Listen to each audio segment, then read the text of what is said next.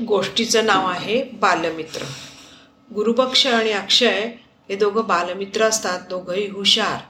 पहिल्या पहिल्या इयत्तेपासून ते पदवीधर होईपर्यंत एकाच गावात एकाच वर्गात शिकून तयार झालेले दोन होतकरू तरुण. गुरुबक्षचे वडील सावकारी करत होते तर अक्षय मध्यम वर्गातून मोठा झालेला तरुण होता. स्वबळावर स्कॉलरशिप मिळवून परदेशी उच्च शिक्षण घेऊन लठ्ठ पगाराची नोकरी मिळवून तो दिल्लीला स्थिरस्थावर झालेला होता.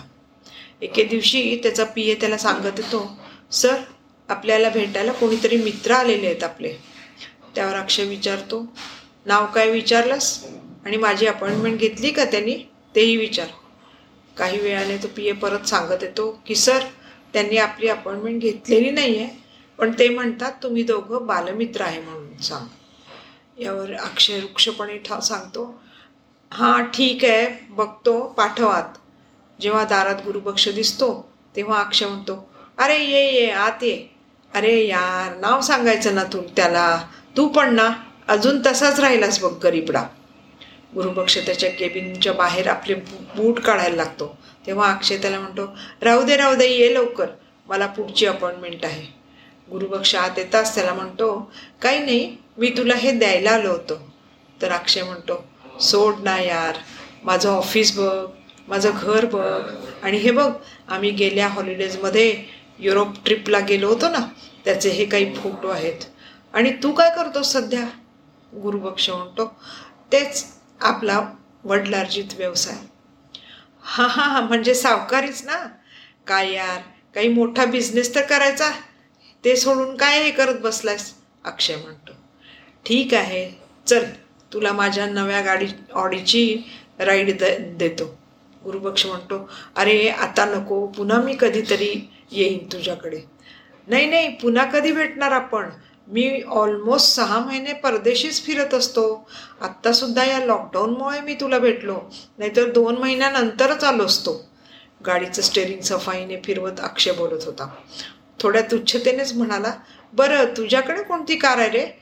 त्यावर गुरुबक्ष म्हणतो ती आपली तोंडातल्या तोंडात पुटपुटतो. तसा अक्षय जोरात हसतो. सोड ना यार. अरे सीट बेल्ट नीट लाव.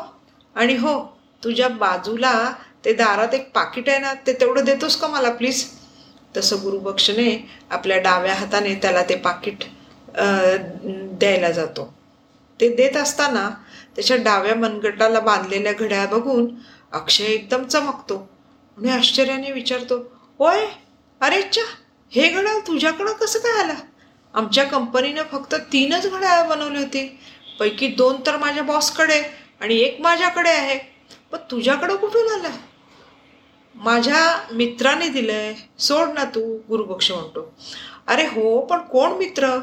गुरुबक्ष म्हणतो तो तुझ्या कंपनीतच काम करतो. कोण? संजय शर्मा? अरे यार ते तर माझे बॉस आहेत. थांब मी फोनच लावतो त्यांना. Hello sir. तुमचा एक मित्र माझ्याबरोबर आहे. जरा बोलता का त्याच्याशी? संजय विचारतात. कोण मित्र?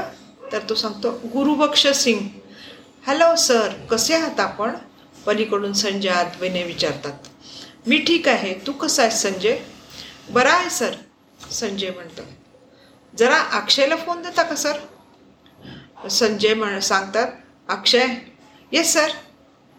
जरी गुरुबक्ष सर तुझे बालमित्र असले तरी माझे ते बॉस आहेत. या कंपनीमध्ये माझी फक्त तीस टक्के भागीदारी आहे. आणि त्यांची सत्तर टक्के इन्व्हेस्टमेंट आहे.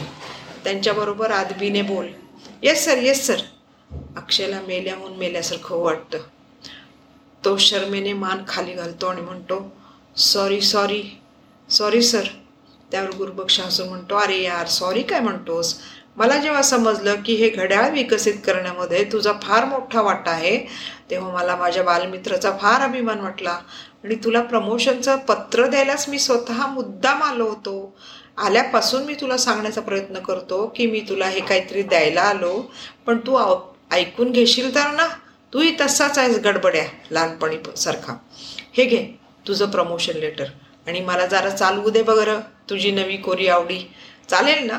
आणि दोन्ही मित्र बालपणाच्या आठवणीत रमून जातात.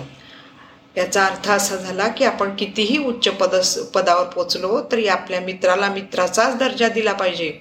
याचं उत्तम उदाहरण म्हणजे आपला बालमित्र सुदामा जेव्हा द्वारकेला आल्याचं समजतं तेव्हा त्याचे स्वागत करायला स्वतः दार द्वारकाधीश श्रीकृष्ण वेशीपर्यंत जातात आणि त्याला हाताला धरून आपल्या सुवर्णनगरीत आणतात. धन्यवाद.